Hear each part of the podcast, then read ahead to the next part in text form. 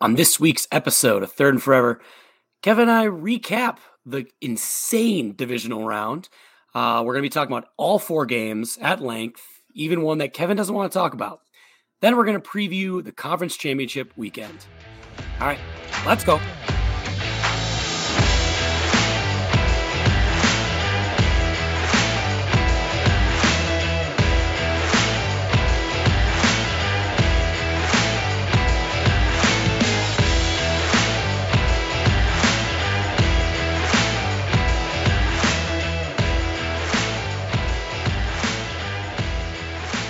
Welcome to this week's episode of Third Forever, presented by 10,000 Takes.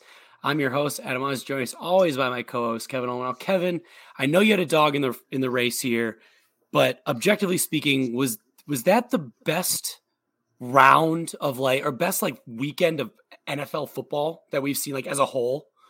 It Yes. I mean, like all four, like coming off of the wild card weekend where Yeah. there were some major duds, which we talked about. I mean, Yeah. I know you that you, one of the games did not end the way you really you wanted at all. this but- this was the polar opposite of last week and the disappointment that I felt surrounding the games last week. It was the ultimate makeup not weekend. Close. Yeah. With the exception that I couldn't enjoy three fourths of it, Yeah. which made it even worse because I was like trying to have this, oh, I love football moment. and it was kind of there, but in the back of like it was like if you you went away with your girlfriend and had a great weekend, but she just cheated on you, and you're like, oh, come on. And so it, I, I had a lot of feelings this weekend. I I sit before you a broken man. I'm sure we'll get into it. Yeah. So But- we're gonna we're gonna go in chronological just to keep you know uniform here going through.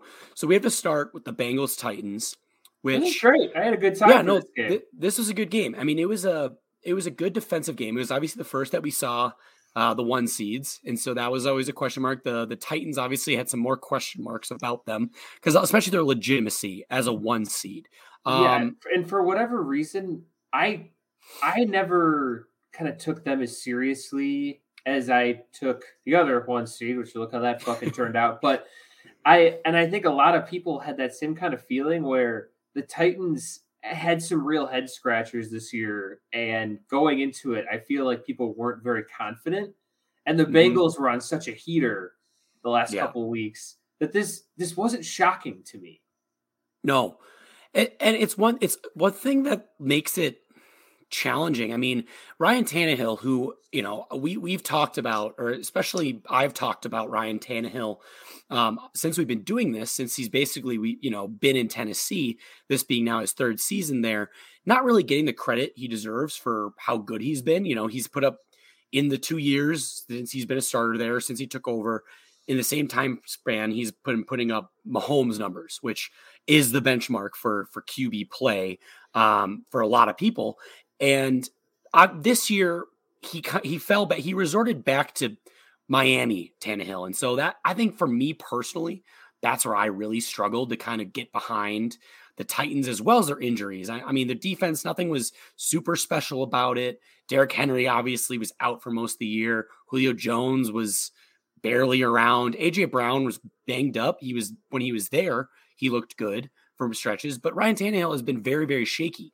Um, and it The- the- showed. I mean, this game really, really was bad. Yeah, s- something that kind of strikes me about the Titans this year, especially, are the Titans the AFC Vikings, but like with some better outcomes? Because think about it, you got a you got a young stud number one receiver, you've got a really good running back, and you've got a quarterback that like a lot of people don't respect, but is actually statistically playing pretty well for the most part Yeah. and and then like a kind of eh, defense, and it's like, I mean, I it feels the same to me. I, I, don't see know. the the comparisons. I mean, obviously, like while Tannehill and Kirk get put in a lot of categories, like just watching them play, they're I feel a lot wildly different. Like, put Tannehill above Kirk. Oh yeah, no, I sure. don't know Which- if that's correct, but Yeah, and, and I think wins obviously play into that. Like team success is going to play into that because if you boil it down the numbers, I mean, Kirk's the better quarterback. Uh, if you just isolate their play, and I think Yeah. Tannehill has he is a much his maybe you can argue that his ceiling's higher, um, but his his floor is definitely lower than Kirk. I mean, he has games where he just, I mean, like this last weekend, he looks lost. He throws fuck it balls, bad decisions, kind of forces things, I mean, and Kirk for, doesn't do that. Yeah, first for the most first part. throw of the game that Tannehill yeah. had.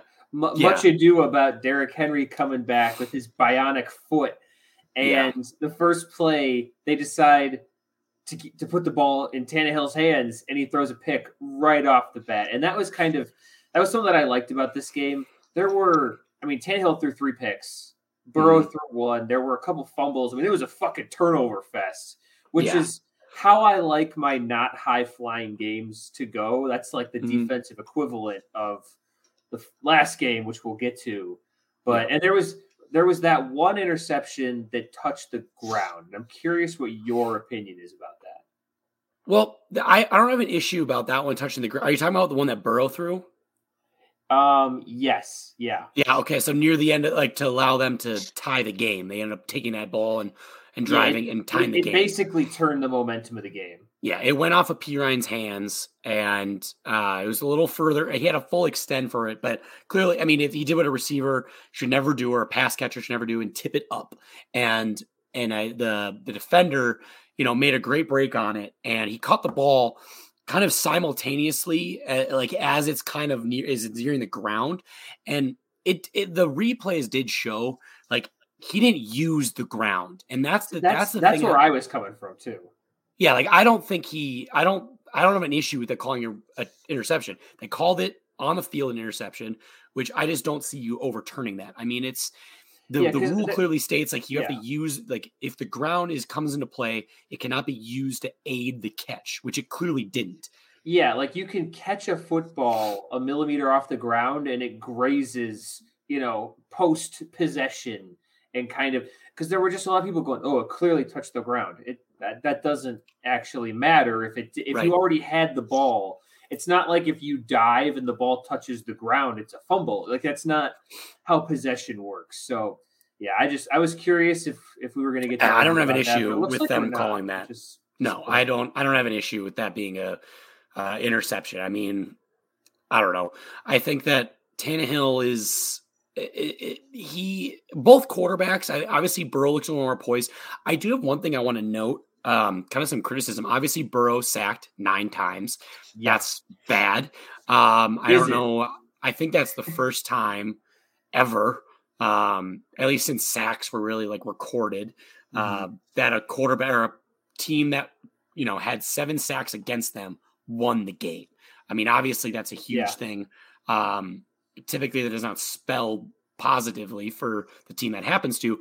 I will say, watching this game, I and I looked back at the highlights today just to kind of refresh myself, and it showed all nine sacks. And Joe, while yes, the Bengals offensive line, Joe Burrow kind of does like what Russell Wilson does, and he kind of he invites he, pressure he a little bit. He, yeah. he he he allows this, and I and I think it's just the mentality of him trying to make plays and I, he, you know, he's a big guy, and he was very mobile his junior year, his first year at LSU, um, back in college, and then his obviously his senior year he became a, you know, he lit the world on fire with his arm, and, but like he, you look back at his college tape and you see that he's he's shaking off, he's shaking through tackles or sacks, he's extending plays.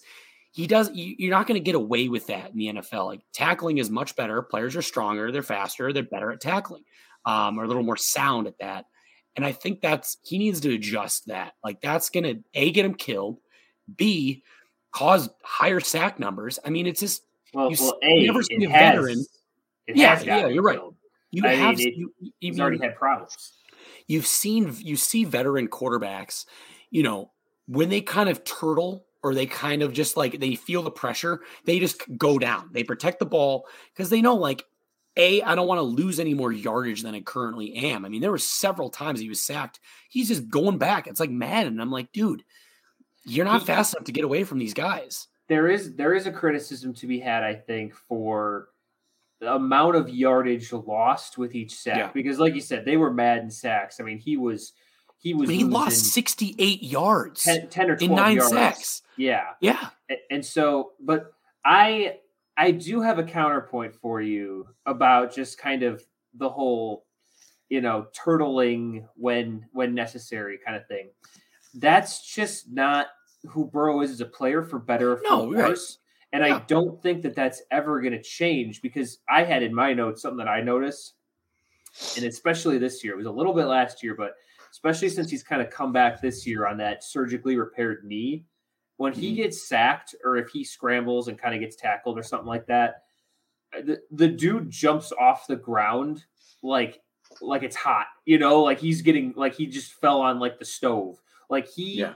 pops up with mm-hmm. with mojo, with moxie. I think if we pair Joe Burrow with Mike McCarthy, we might get something real special.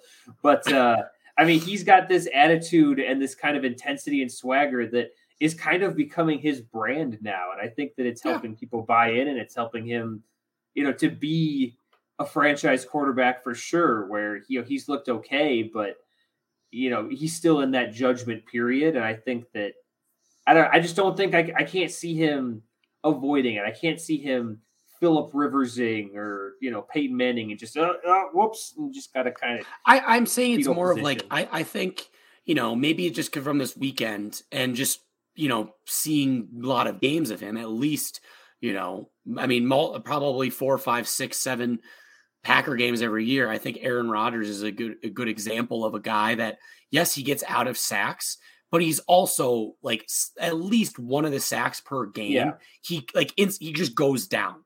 And yeah, like, and there's and, there's a balance you know, I think to be struck. Like Tom Brady does it too, and, but Tom obviously is Tom not physically more, gifted. Yeah, yeah but, but, that's Tom... because he does not have the same mobility that Burrow or Rodgers has. Yeah, and, there's there's a spectrum that's between a like between like Carson Wentz who never does it and yeah. Tom Brady who does it. I'm, I'm not know, saying don't do it, but it's just it's it's picking your spots on when to do it. Like on a sure tackle, you will not get away from defensive lineman or someone like fully has you. He just like he he keeps the, the motion should not be to back up. That's my thing. He needs to change his like escape direction. Like he, his his forward. instinct. Yeah, his, his problem is, is, that or sideways. Interior like his, offensive line is the biggest problem. Where it's not even like yeah. the tackles; it's his guards getting blown up. Yeah, and like I, I just think like he just, I don't know, and I think that will come with experience. I mean, it's his second year. Yeah. Um, and he didn't even he didn't even have a full first year, so that's just like second year in the, to the AFC Championship game. But yeah, no, I I, yeah. I agree, and I think the the question that I kind of you know looking at this game and you know the Titans end up losing on a field goal. It's not like they lost by a lot, but their offense didn't put up a, a ton of. I mean, they had the and, game. They had the game, and then Tannehill just kind of yeah. forced the ball into traffic. That yes, mate, you can make an argument that Westbrook or I think it was to uh, um, Westbrook-Ikhine who. Yeah. You know, a I wish that ball was going to like AJ Brown, even Julio Jones. I wish he and, had uh, an easier like a, name to pronounce. If we're talking about wishes, I can't yeah. that guy out. Yeah. And he's but not good I, enough I, for me to learn. Yeah, and like he he they tried to force that uh, like a comeback route into traffic. The defender did a great job getting his hand in there to tip that ball up in the air, and obviously they the Bengals jumped on it and they got the ball I think around the forty yard line. But that would have put them in the Randy Bullock's range for sure, and they still had over a minute, so they had plenty of time to. But but to do you think that, that the that the Titans should consider making a change at quarterback? Because this was an uncharacteristically bad game for Tannehill, but I feel like they've kind of hit his ceiling even in previous years where you're in the conference with the Patrick Mahomeses and the Josh Allens of the world and yeah. and, and, even the Joe Burrows and the, you know, Herberts and stuff like that. And Lamar Jackson. I mean, all of these guys that are head and shoulders above Ryan Tannehill, even if he's better than we originally thought he was in Miami. Yeah, and one thing, I mean, the only thing I can think of, they're they're probably, I mean, they're kind of in the same situation as the Chiefs were with Alex Smith. Um, yeah, you know, a few years ago, they have a they have a talented offense. They're successful in offense, but they can't quite, you know, their ceiling. They can see the ceiling, and with you know, when they, they took a flyer on a guy, like you look at Mahomes and Allen. I've been listening, you know, listening to podcasts or reading stuff all week after the game on Sunday, and both those guys, what they have in common is they weren't sure things. They were projects. They were raw. They had a very, a, you know, a very high, you know, ceiling in terms of what they could possibly do.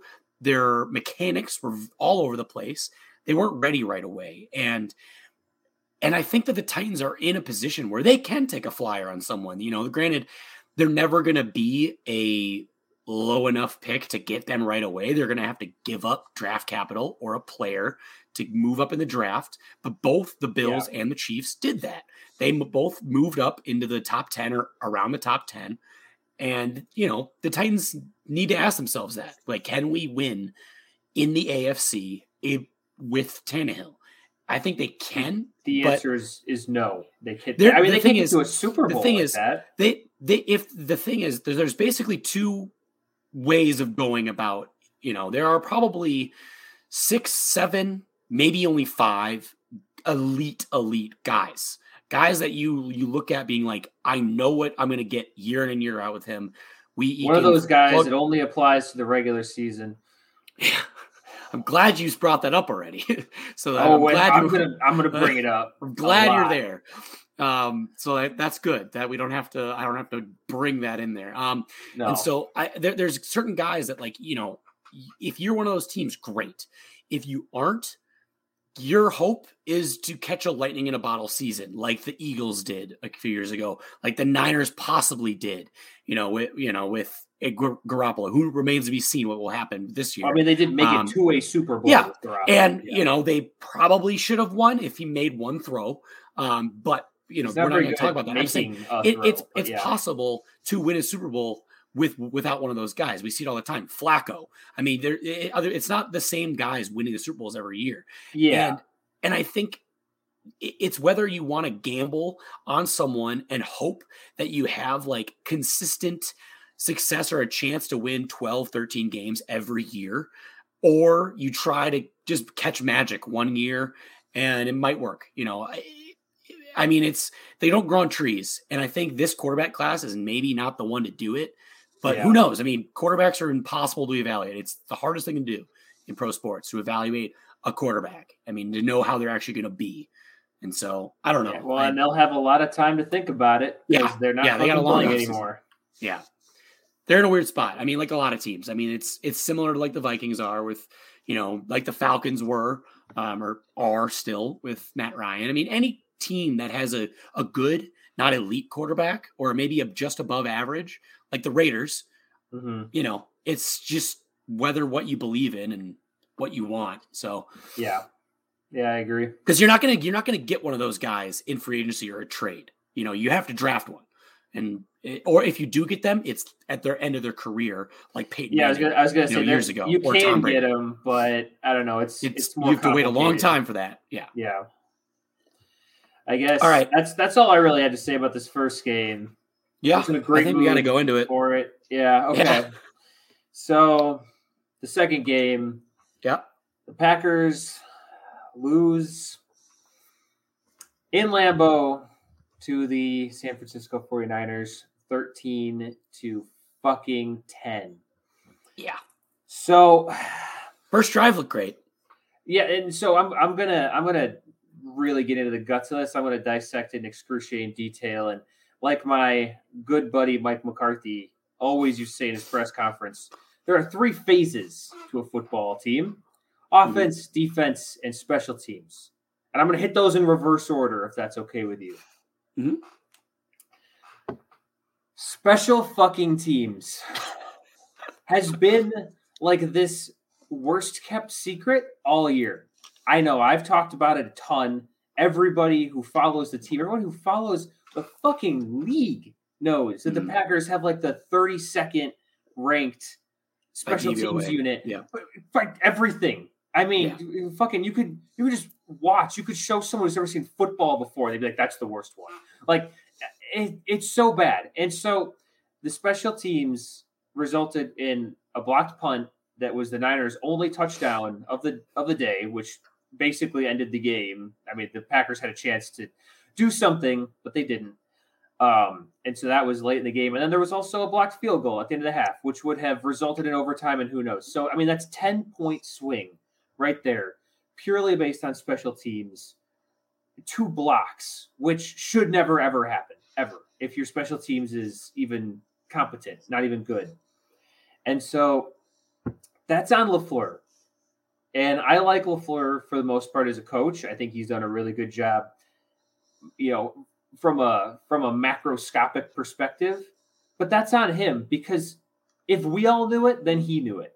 And if he's too nice of a guy or whatever to to fire Mo Drayton, who is the special teams coordinator, then it's his fault. And there's there's no other way around that. So that's the first phase. The second phase is defense. And this is going to be a, a new sentence for me. I thought that our defense in the playoff game did very well. I have never thought that in a playoff game in my history as a Packer fan. I think maybe part of that is due to, you know, I, am an owner now and I feel like I've kind of turned this franchise around. But they were good they were good in the Super Bowl year. They were opportunistic though. They like still let people score sometimes. But yeah, they were good. And I mean, I think was, in the NFC Championship game they had a pick six that like sealed it.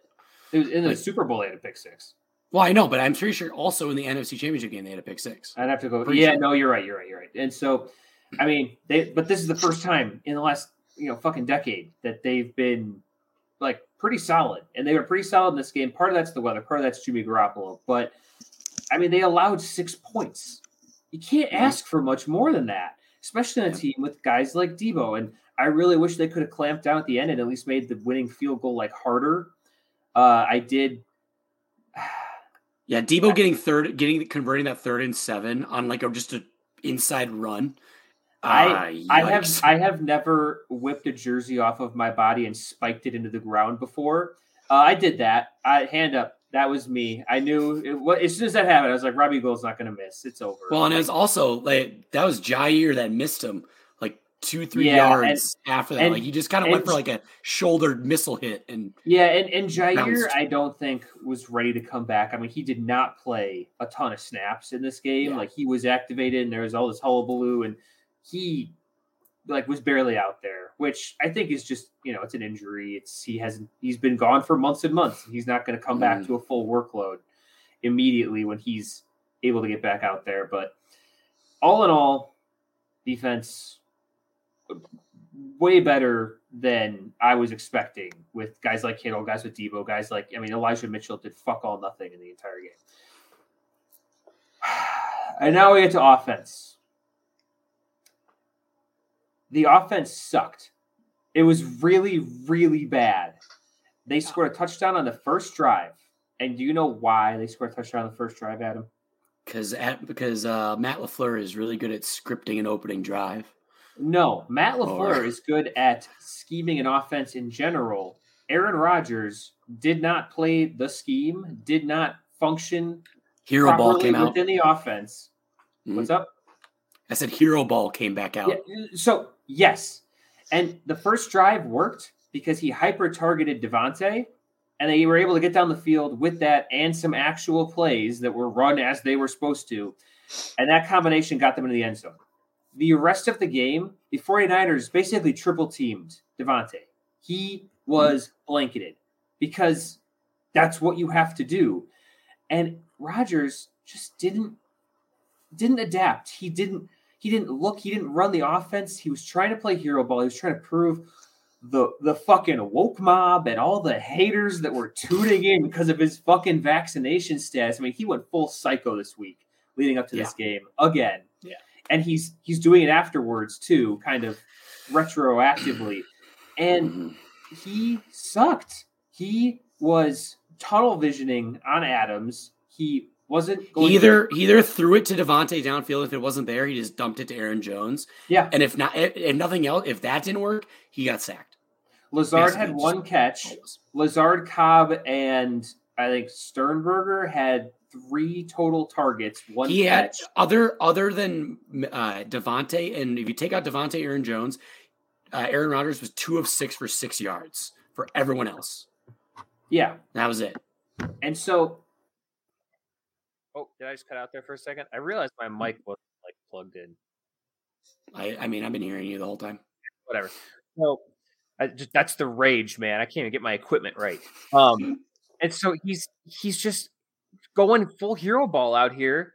And nothing illustrates better than that final drive where he ends up on third down, launching this fuck it ball on a go route to Adams in Double double, coverage. coverage. Yeah. Not even not even close. Adams tried his best, God bless him, but it, it had no shot of working. It wasn't even like placed in a spot away from the safety, like in a safe place. It was a pretty fucking dangerous throw.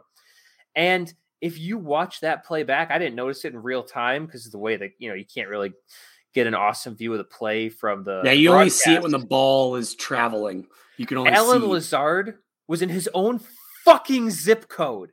And that is because the play was designed to pull the safety to Adams so that Lazard is all by himself, 15 Yeah. yards down the field. I mean, it would have been a 30, 35 yard play easily if he doesn't break a tackle. like he breaks one tackle, he could score. Like Yeah. it was And and it's, and I just it's mind boggling because Rodgers is probably going to win the MVP this season. He has always been a really good quarterback. He remains a really good quarterback, but he just chooses these times to fall apart, and it's the fucking playoffs every year.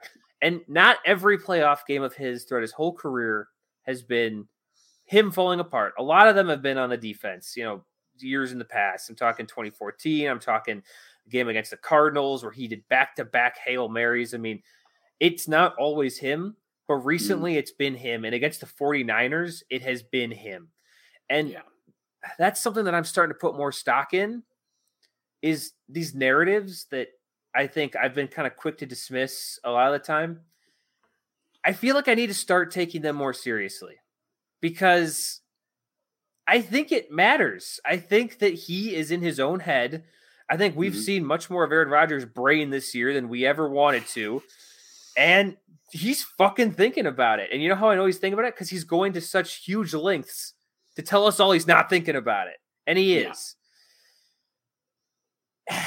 yeah. So that's those are all my Well, thoughts. and That's it's my funny, too, is word like- vomit.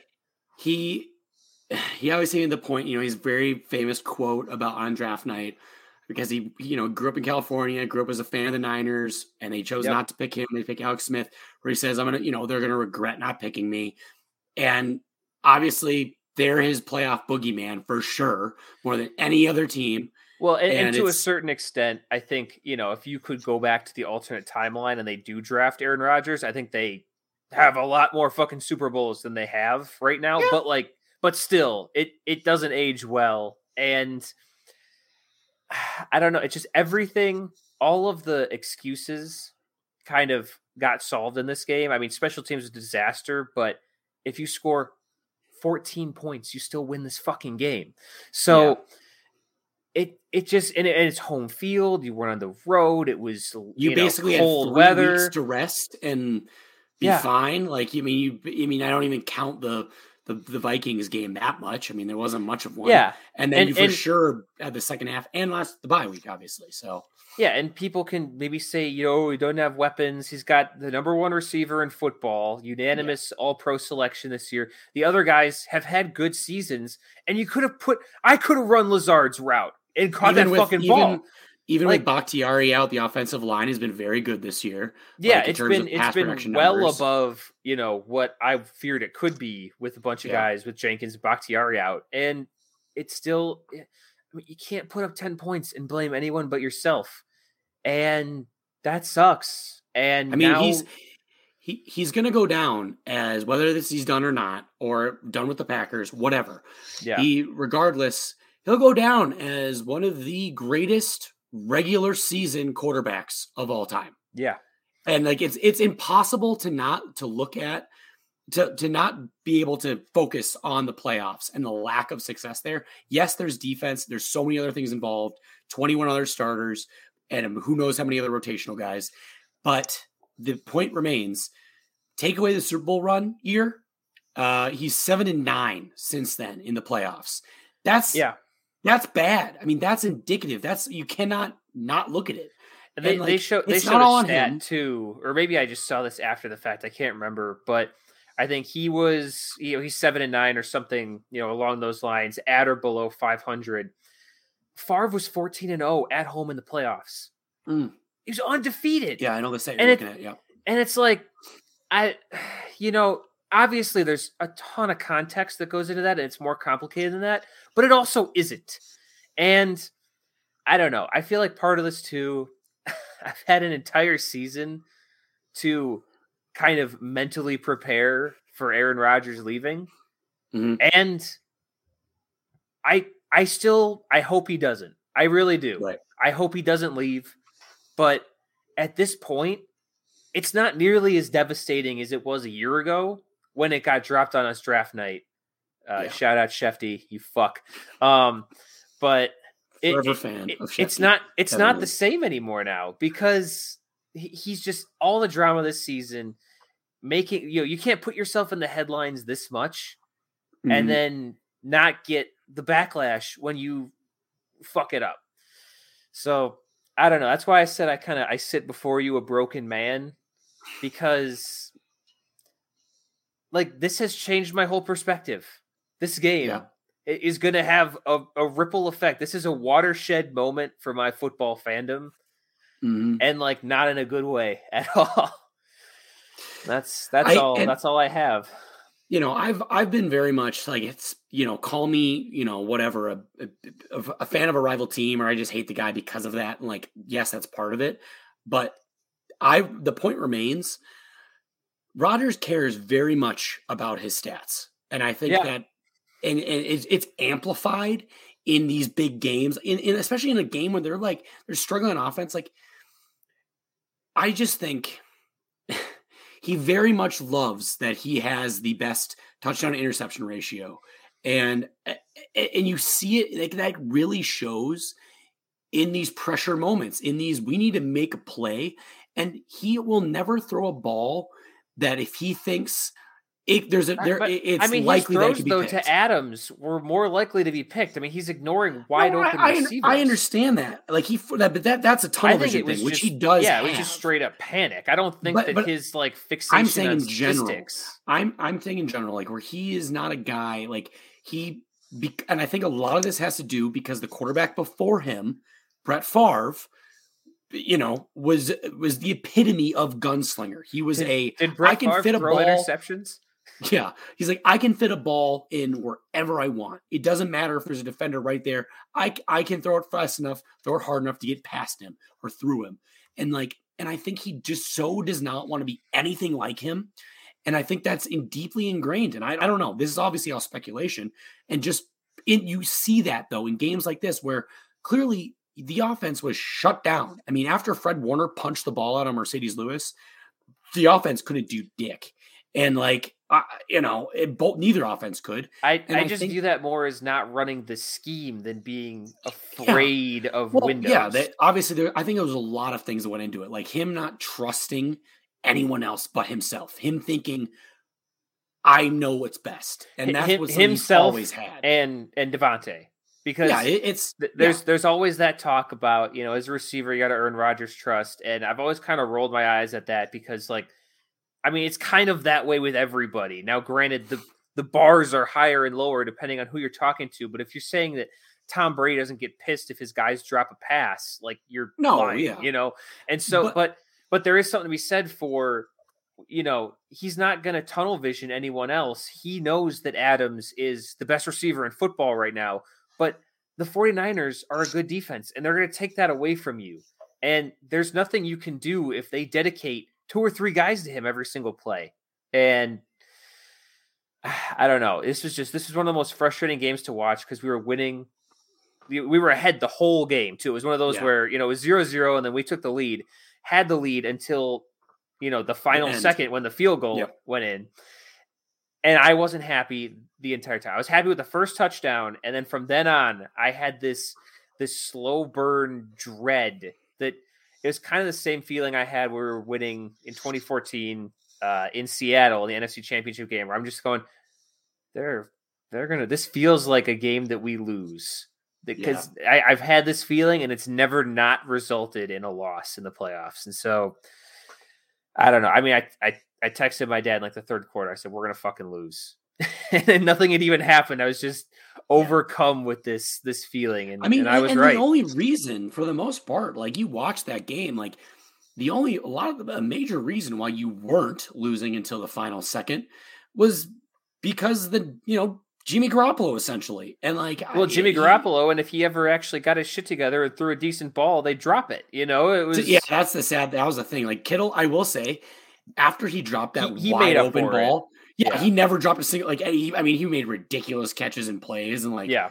he was actually very good. Deebo was kind But, of but only up. only like a couple, you know. I mean, no one Yeah. really went off because they didn't fucking No. score a touchdown. They had two drives that got them field goals. That was the Mhm. entirety of their offense. Should have been should have been at least three. Yeah, Jimmy, Jimmy- had a really Jimmy- bad pick. Jimmy Garoppolo was that was a game where again, kind of like the Dallas game, you could show like anyone that doesn't know anything about Jimmy Garoppolo and show them that game and it shows every part of him. Like Yeah. he could make some great plays or great throws. The, the interception in the end zone right before half, he escapes out of like two sack attempts and you're like, "Oh my gosh, he's buying time." And then he throws a terrible decision. Oh, okay, Like- and, and sh- shout out to that play specifically. Uh, I love Kenny Clark. I think he's awesome. He had a great season, and he even had a pretty good game. Besides that play, he Yeah. tried to he tried to grab Jimmy on like he tried to grab his shoulders and kind of got shrugged off. And then he like fell to the ground with his momentum, got back up, and Jimmy like a little bit moved forward and backward, Yeah. and he just fell down in front of him, like like on his hands and knees. Like I mean, watching the replay, and I was just like, Kenny, what are you doing, man? just go get him. Yeah. He's right there, and he just kind of he he like jumped at a ghost or something. I don't know. It was was not good, but yeah. So I mean, Jimmy didn't win this game for them. He No. should have lost The it, deep- honestly, yeah. the way he was playing. the defense and I mean like that's the thing though like the the Niners we talked about after Dallas they are a team that rarely screws up like yeah, like they they execute so phenomenally most Yeah. of the time like they, like they they beat you by making you beat yourself you Yeah. know they're just wait for you to give them a chance and they're going to beat you because of it. They're not going to be flashy necessarily about it. And it's just you know that's so good in the playoffs because in the playoffs teams weaknesses are amplified. I mean they are exposed. A lot of times they end their seasons.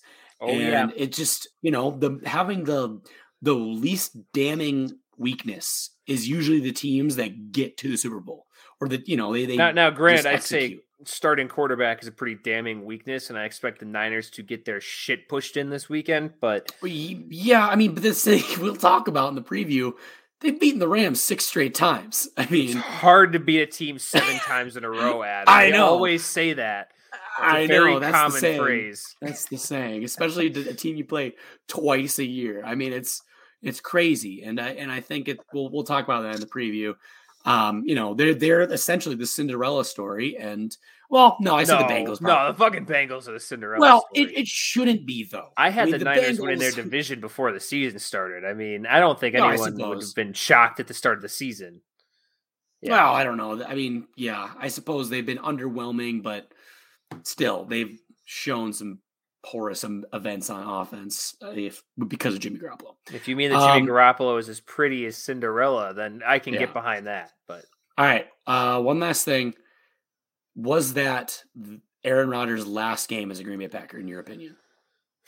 it's I, I want to hear tough, your your because thoughts. here's- I mean, we're we're a little removed. here's you know I'm I'm being Sherlock Holmes, right? I got the There's I a got all the million sound evidence. bites we're gonna get, you know, Yeah, in the Uh, offseason. but but there's we're we're compiling evidence right now. You know, I'm I'm Yeah. Robert Downey Jr. with the voiceover and slow mo and the whatever. Those movies are pretty good. Um, but anyway, so Rodgers said after the game that he doesn't want to be a part of a rebuild, Mhm. and I mean that makes sense to me. Like I wouldn't want to be a part of a rebuild either in like my late late stage of my career. Yeah, at 38 plus years old. Yeah, before this game, there was a ton of talk about you know he's having the most fun he's ever had and all that stuff, and I'm sure that, that you know to a certain extent that might not be entirely true, but I think that there's got to be some truth to it. Mm. Um, because I mean, you know, he's been very unfiltered this year. I mean, if if he wasn't having fun, we'd know. So, Yeah. I think that things are better than where they were last year. He doesn't want to be a part of a rebuild, so I think it kind of depends on what the front office can do with you know creative cap solutions and stuff like that to kick this can down the road at least one more year and try and get people back. Yeah, because the Packers, I believe, are currently forty over, Yeah, I mean we're Um, we're way over. We gotta we gotta do still have to deal with gymnastics. Davante. And Yeah. yeah, Yeah, and so I th- and I think that to a certain extent that uh you know that rebuild comment is a thinly veiled like I'm not coming back without Davante. And Davante has said I'm not coming back unless I'm the highest paid receiver in football. So those those two situations, it's kind of I think at this point it is almost up to the front office where you could solve all your money problems by just cutting those guys. I mean, you got to do some other stuff here and there, but that is like 90% of your problem. You know, you can Yeah. get draft picks and Dep- all kinds of shit. depends on where the hits are coming. you Yeah. know? Yeah, I will say guys like uh, the, like Za'Darius, Preston. The those Smith guys, are almost are gone, almost certainly, gone. Yeah. Yeah, those guys are almost certainly gone. De'Vondre There- Campbell's interesting because he needs to be paid. He need, he needs to Um, be paid. The same thing with uh, Rasul Douglas, though he said, you know, he, Yeah. he kind of said in a press conference, he's like, I don't I don't need to get paid that much, just like a little Yeah, bit more than I'm getting back. right Yeah, now. if, if they just want me back, yeah. yeah, which is which is super cool to hear. I hope that they can they can figure something out with him. But yeah, so there's Right. There's so much uncertainty, and we are back into my least favorite part of the season where it's just Aaron Rodgers sneezed. What does this mean? And Yeah. all these radio shows with well, and he of Aaron Rodgers it either because like he he loves this shit. Oh, I'm He sure. I'm sure he. Yeah, it.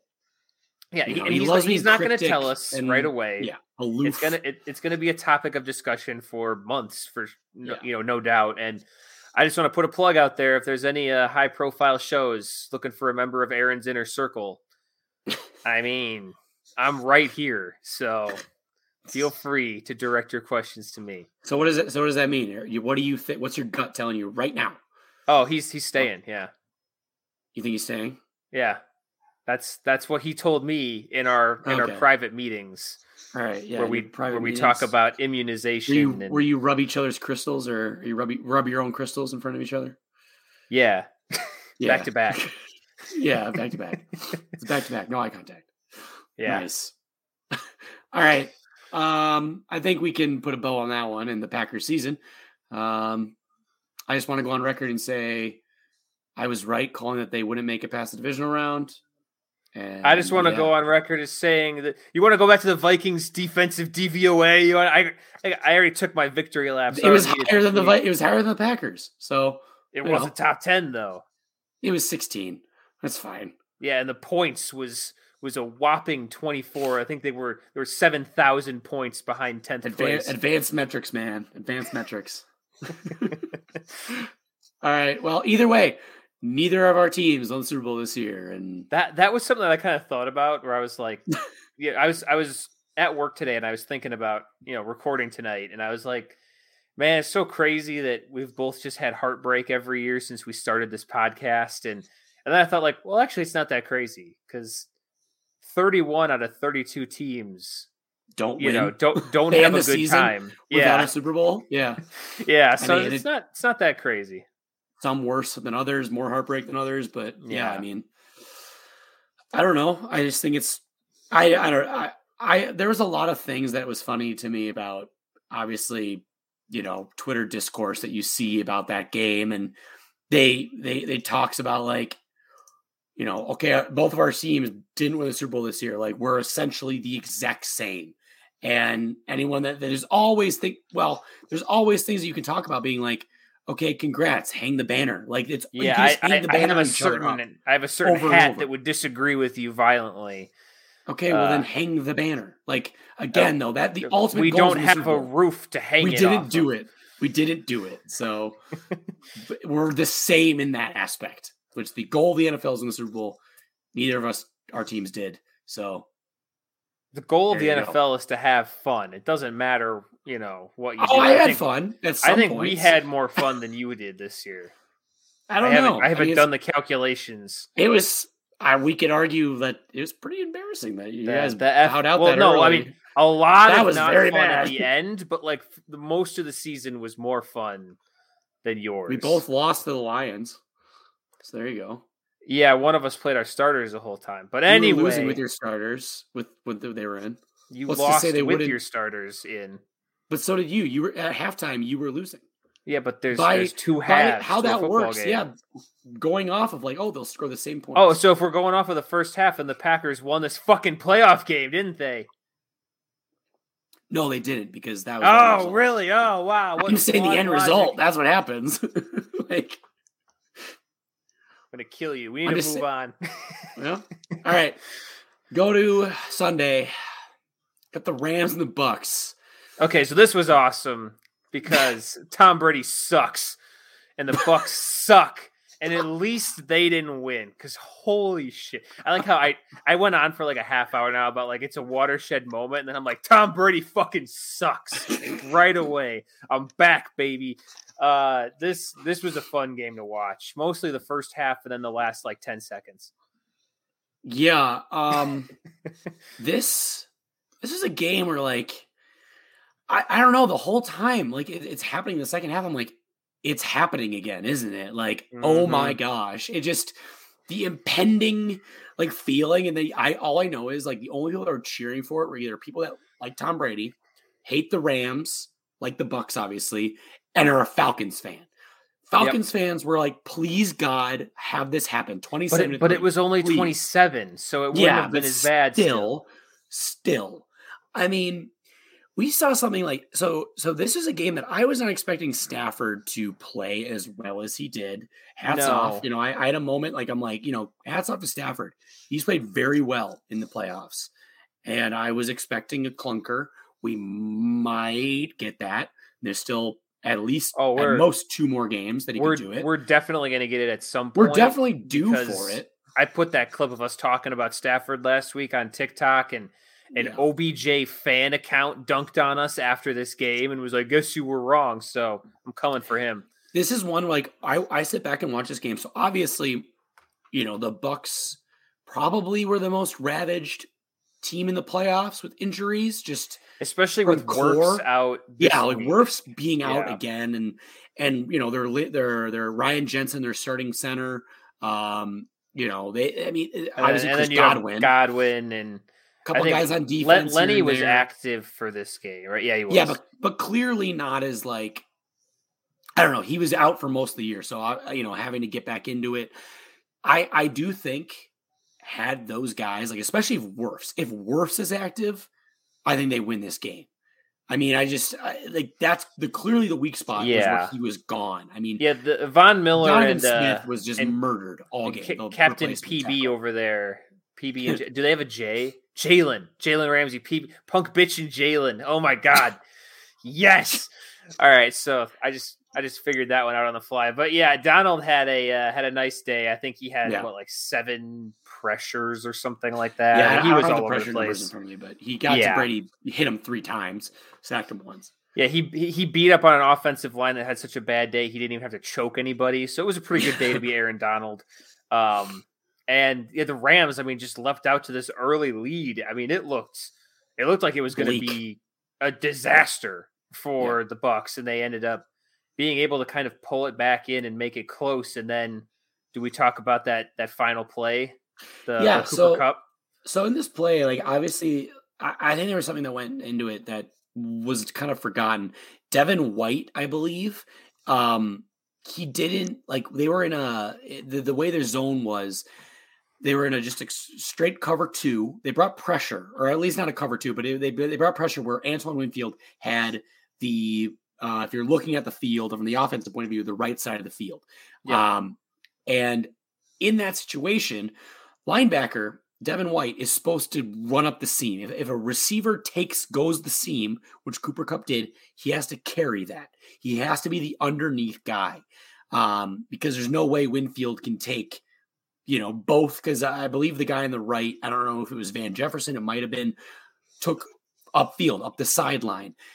You know, he just can't get there in time because Cooper Kupp, it was it wasn't a pure up the seam, it was a you know, I, I guess ever so drifting to the other seam, uh, Mhm. not necessarily a crosser, but a, a slight cross. And Devin White didn't do that. So he was Cooper Kupp essentially was running free. So Winfield, you know, having to react, that's you know, it- it's going to look bad Yeah. on him. Well, and, and I don't I put don't this on on Winfield in general. I think that even if you know everyone's taking care of their assignment, you have one on one you know, Mm. go route coverage between a safety and you know the triple crown receiver this year. Like, I, I that's not putting yourself well, it was a blitz. They- position. yeah, they, they brought up they brought a Well, blitz. and it, it and was a Todd zero. Bowles being aggressive. You know, It was a zero. Yeah, it was a zero blitz, high pressure play call, and I mean, I know that we kind of, you know, we gravitate and we we only discuss it when it doesn't work. But like Jesus Christ, these people with their fucking zero blitzes. It was it was Kevin King last year on Scotty Miller. It was that one Raiders Jets game last year that was like the you know the the Jets were going to actually win a game and Gregg Williams Mhm. calls a zero blitz and it's like what is to be gained by just playing normal fucking defense? The odds are in your favor here. yeah. It's like this weird defensive coordinator. Like they just, they're up, your pupils dilate. They're like a shark that smells blood, and they just can't help it. And I, I feel like there needs to be like a a new staff member that's like on all defenses that that just has a little little card. It just says like, "Are you sure?" You know, like you have to click on like or, or even like a like a you know like a human test on like the internet or something and just make them think about it for a second like it looks like you're calling a zero blitz like maybe some sort of clippy situation Mhm. and and just stop these guys because it just doesn't seem worth it to me to just you know oh it could be really cool or we could fucking lose on one play like Yeah, don't and this know. and this game was it was interesting because all four uh, major coordinators for both teams, uh, offensively for the Rams, offensive coordinator uh, Kevin O'Connell, and their defensive coordinator Raheem Morris, and on the flip side, the Bucks offensive coordinator Byron Leftwich and defensive coordinator Todd Bowles were all major head coach candidates for one of the nine openings, um, and all of them like they they all shined in one half where their counterpart didn't in the other or like uh, part of the game. Like they all yeah. had their moments and obviously or, or each team's coordinator shined in the first half uh, and the other one didn't in the second and so I, I i think i don't necessarily hate the call by todd bowles i hate the I, I just hate the, the the players not realizing, hey, that's Cooper Kupp. We need to make sure, like Yeah. if that's Van Jefferson that catches that ball and does that, okay. But Cooper Kupp is one of the very few players in the NFL that you're like, we don't, we need to keep it, make sure he is covered. Like if Yeah. you have an oversight on someone, like on a Scotty Miller, Van Jefferson, Christian Kirk, you know, these kind of burner guys, Mhm. that's whatever. They're not. They might kept. They might drop a Marquez Valdes-Scantling. I mean, but Cooper Kupp, like he's not dropping that. And Matthew Stafford, yes, he was very. He was flustered all second half with the blitz, and they were getting to him and making him, you know, rush throws, and he was in, not in sync. But Stafford, but he's got an mistakes- arm and yeah, cups for all of his mistakes, he has one of the best like pure arms in the NFL. Has been since he's been in the league, and he can make every single throw. yeah It's just his, his decision making or execution is always kind of off sometimes, but that's when you cannot have, and it's a gamble, and it clearly didn't work. If, if it worked, we're talking about a whole like a different story. Todd Bowles, holy shit, what a call, great call, but you know it just it always will look so bad if it doesn't work, and it clearly didn't work, and it set him up at the ten chip shot field goal. Right, or uh, Matt Gay is not missing that. Um, I Yeah. don't know. It's it's it was so anticlimactic based on that whole second half. like you're like, holy shit, we're going to overtime. This, this well is yeah tom brady was having a, a thanos you know i am inevitable Yeah, like kind of seriously, situation like it was it was incredible to watch. Like I'm in my apartment, my roommate, you know, our buddy and I are watching that game, and it's just like say his name give shit, dustin some Dust- shine Dustin, shout out Yeah. Uh, you know, part-time Bengals fan, part-time Bears fan. He's more of a Bengals fan these days. No- no full-time nascar fan yeah, uh, we got to bleep it out though. We can't talk about NASCAR in here. Um, and and I think it, it, it's those. It's that thing. Like literally, I'm like, it's happening. And there were so many times on Twitter that you were like read me like, why are we sh- why are we shocked? Like we knew he's not going down without a fight. And like I don't Yeah. know, it made for great theater. I mean, it. I know you It- don't like him. Like it- it, no, was it- just incredible to watch. It, it was it was objectively very kind of fun with to all watch All the injuries too. Like I mean, the story, like this, it's theater, man. Like that's why. Well, it was kind of like- king. the the first half was a comedy and the second half was a thriller, you know. And so I got two movies out of it. They were each an hour Mhm. and a half. It was pretty decent. The comedy was just phenomenal because the the Bucks couldn't get anything going on offense. Tom Brady was getting fucking teed up in football. It was hilarious. He had like a dodgeball moment and nobody makes me bleed my own blood. Like it was Yeah. so oh, it's just it was phenomenal. And then you know, it, I I do like the games to be close and since Yeah. Tom won, I don't I don't regret that it was or that since Tom lost, I don't regret that Yeah. it was close. And now he's contemplating retirement a little bit.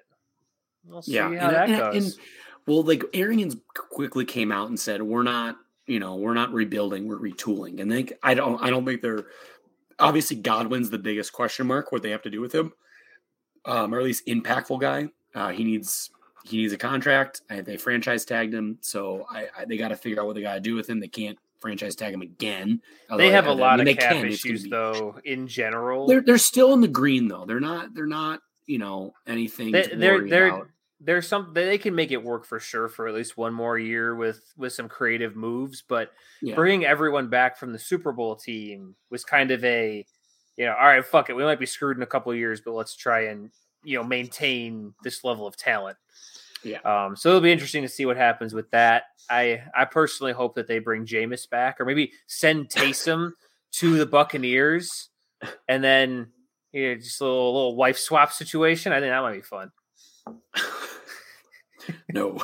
Uh, yeah, we didn't even get to the news about the Saints. Well, we, we, we should we'll get talk to like some news. at the end. We'll talk about. There's the also end, yeah. We'll- GM after stuff. after yeah. the conference championship preview. We'll we'll talk about some news that yeah, this is gonna be a long Um, ass episode.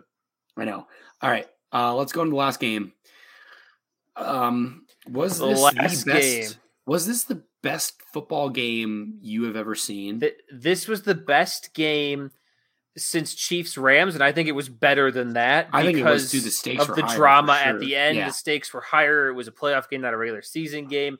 And Chiefs Rams had Jared Goff, who played really well in that game, but the entertainment factor between him and Josh Allen, it's not close. Yeah, and we're obviously so we're obviously talking about uh, Buffalo traveling back to Kansas City, where they lost to them at Kansas City in the AFC Championship game last year. This year they play against them in the divisional round, the three versus the two, um, and we saw an unbelievable game where it kind of hit a slow start until the final two minutes, uh, Mhm. where the Chiefs ended up pulling it out in overtime It was to win it was a forty-two to slow thirty-six. start, but it was still like twenty something, twenty something. Like it wasn't like it was you know. Yeah, it was still it was four, it was 14-14 at half. It wasn't like it was Yeah. a low scoring affair, but for a game the over was 54, uh, over under was 54, so we were expecting like we might not hit that, which is like okay, but we'll probably get something, you know, close to it and then the fourth quarter happened and it was straight bananas. I mean, let's just dive right in. Um both quarterbacks unbelievable. Um, yeah, both both quarterbacks doing their best impression of the other one. I mean, Yeah. it's kind of funny how similar. I think Josh Allen is a little bit more, you know, favoring the run, but Mahomes definitely gets out there and He's he, the thing is like he's every time, every single time I watch him run, I'm like you're talking wow. Mahomes. Like, I'm always, yeah, Mahomes. I'm like, I'm always shocked by how fast he is or how much he can actually move because he kind of just waddles down the field. Yeah, he's a He little never chubby. looks. Like, Yeah, have we well, talked he- about that? He he has a weird little walk, and He's I, got like a like, little barrel chest thing going on. like kind of, yeah, or is it his, like maybe it's his flak jacket that makes him look fat? I, yeah, and I think like it's it's his his I don't know what it is. It's like his his leg it's like his gait or something. Yeah. Yeah, his gait is very like waddly. It's very much. But- so but look like he's also- ever moving that fast, but he's covering a lot of ground.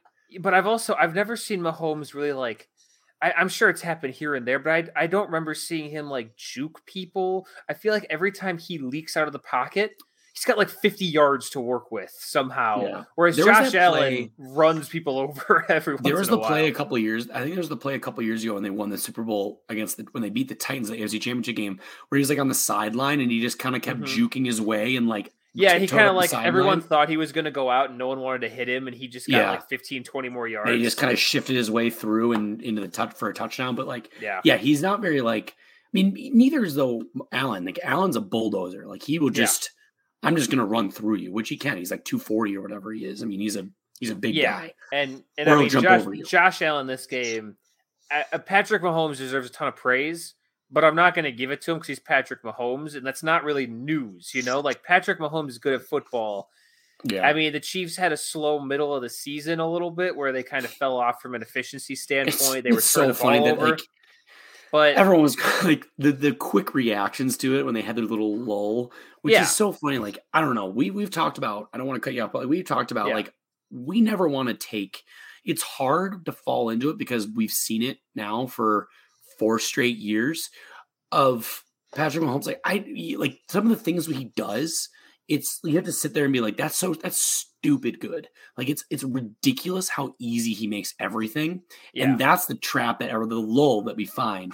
So it's like, I don't know. I mean, both quarterbacks are unbelievable. Like, yes, but you said, he's just doing what he does, which is Yeah. crazy because that's his, doing his what he benchmark. does, and I mean, he he was washed in the middle of the year, and he came out in the dryer, and he's fine now. the The period you can now be unwashed too, because I've had to I've had to rescind that, so it's now just like a a condition that you can cure. Um, Yeah. But yeah, People calling the Chiefs dead were just crazy. Like, yeah. I don't know. Yeah, and and so, but but I I want to you know really give give the kudos, if you will, to uh to Josh Allen because I mean, dude's been awesome for two years now. He showed it in a huge moment. Should have Mhm. won this fucking game if if if the Bills' defense and or kickoff strategy wasn't the worst I've ever seen. And We'll get into it, but Yeah. he, I mean, he lit the world on fire. He ended up four touchdowns, all to Gabe Davis, which is Yeah. funny.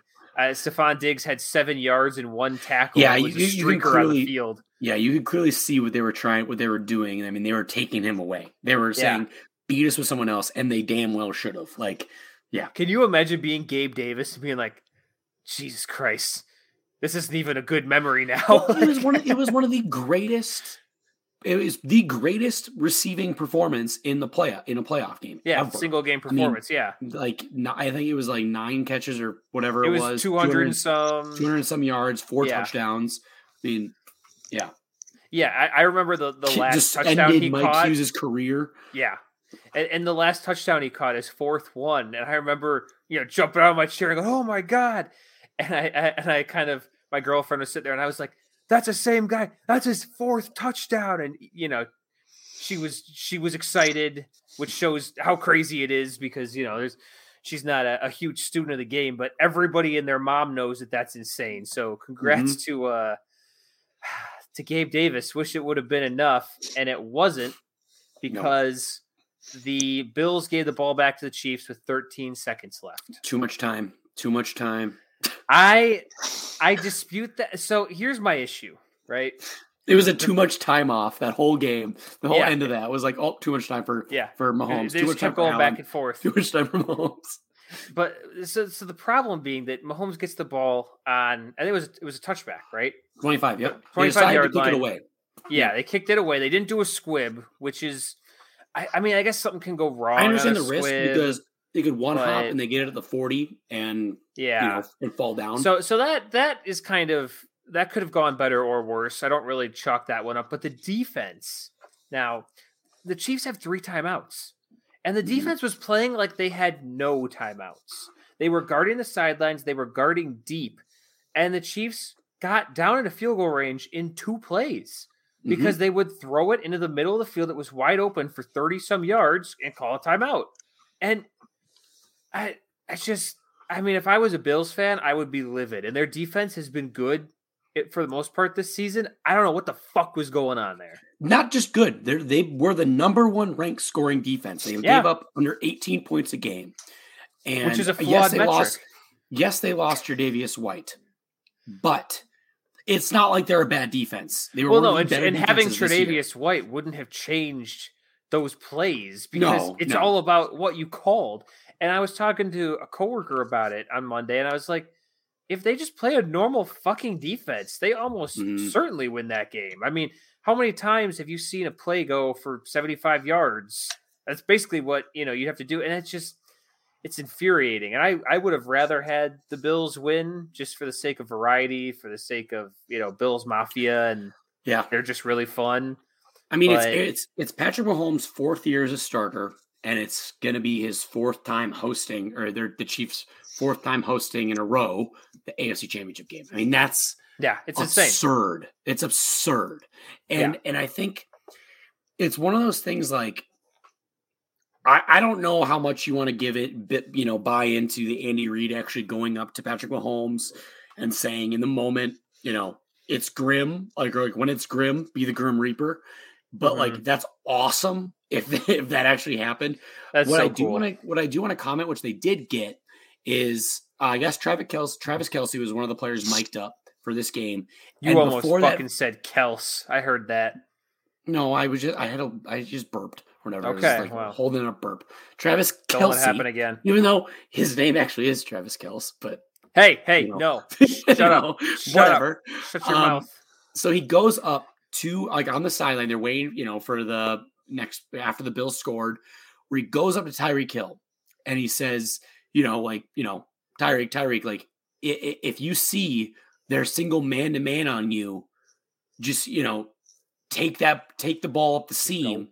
And just go and just, just get as many yards as you can, you know. And Mhm. what they do? They took a man to man up the seam, and he did that, and he got 19 yards. And then he goes up to Mahomes before that and says, "Hey, here's what I'm noticing. I know the play call is to take me, you know, to go out, but if if I see that he's giving me outside leverage, I'm just breaking that in, and you just hit me. I'm gonna, g- g- you know, go." Yeah, And what should not be for like unnoticed and unappreciated is the like I know we talk about mind melds all the time. Travis Kelce probably is the best. I mean, at least numbers wise, the best receiving tight end ever.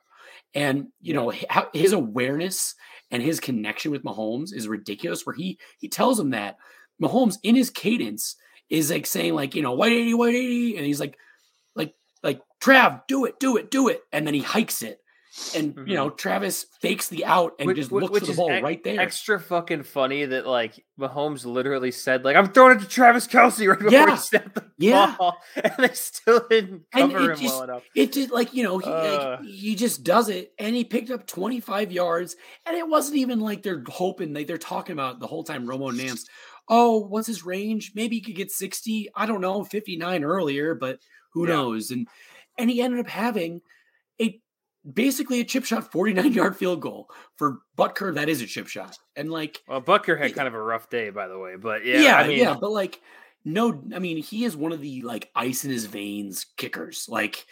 No, if- he yeah, he's almost like, he's, he's pretty solid, and so Yeah. yeah. I mean that's that's going to be something he hits most of the time, and it's just got to suck to be a Bills course, fan. Who's yeah, of course, and like who scored the touchdown in overtime? Of course, it's Mahomes. Kelce, yeah. Mahomes to Kelce. Of course, it is because you know, and and that was a game like I was sitting there, um, you know, I'm watching with my roommate, and it, it's just like right before Tyreek Hill took that ball, I started talking. I was like, you know, we haven't like the the first one where they went ahead. I was like. We haven't really heard a whole lot from Tyreek Hill today, and then he catches that ball and he's gone. I'm just like laughing to my, you know, oh, that's like, the Tyreek Hill special. Like he can Yeah. kill you at any moment. and and it's one of those things like you know i even said like when they get in overtime I'm like oh they're in the red zone look look for travis kelce here and he goes in motion and then he you know he, he goes up and uh, the sideline God, you're, the end you're just a regular Tony Romo, aren't no you? no it, it's one of those things like i've watched so many i've watched so many chiefs games this year they really like yes they're they're crazy with their play calls but they go to the guys in like the clutch moments like it's not a hard thing to do but it's just like it was just can such give, a funny Can you give thing. me an I don't know, Jim? I don't know, Jim. You know? That's pretty good. yeah, thank you. so I just We we, we also it's- we have to talk about your shitty wrong opinion that overtime rules the NFL are good. I'm not I never said they're good. I'm just saying make a fucking stop, dude. Like make yeah, no, obviously, but I'm gonna I'm gonna let you know a little secret. If both teams get to possess the ball, they still have to make a stop. Here- That's how my, football works. here, here's my thought. What no one would be having this opinion or this uproar as much or amplified opinion if this was a low scoring, poor quarterback play game. That's my whole thing. But everyone looks at- like everyone looks at it and like if if if the Niners Packers game went to overtime and the Packers or Niners got the ball and they ended up having a drive and they scored on the first Uh, drive. that would have been the first tie in the history of the playoffs, by the way, because neither of those offenses was doing shit in overtime. But go on. I I, I- unless to get down the field in crunch time to get in field goal range. But that, that game would have ended in a field goal regardless.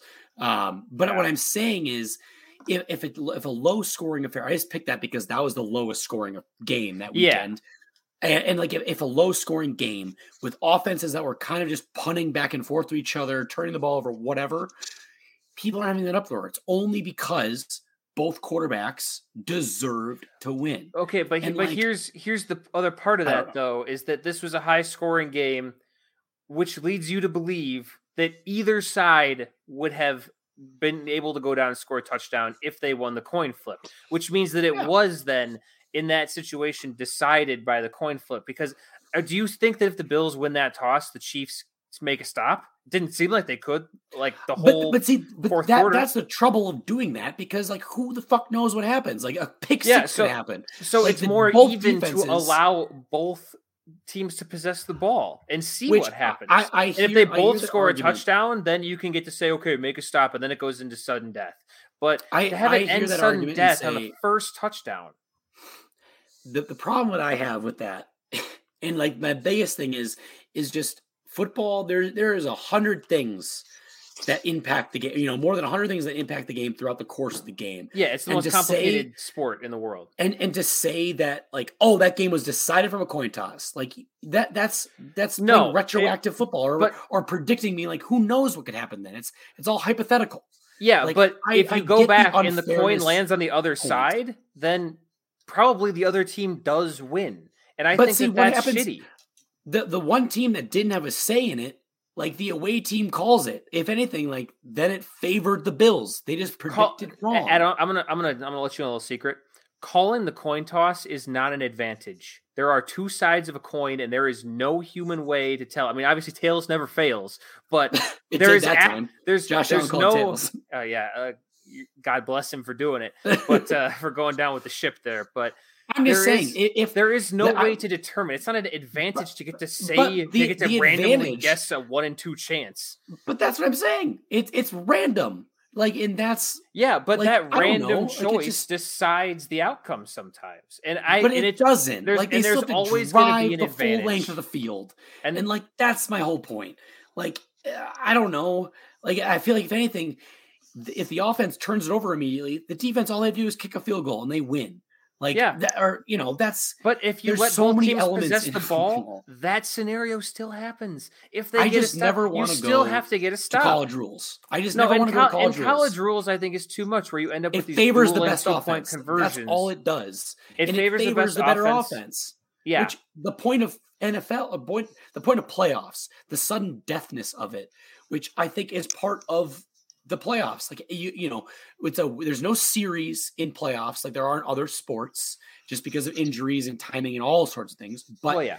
it allows underdogs a chance to win.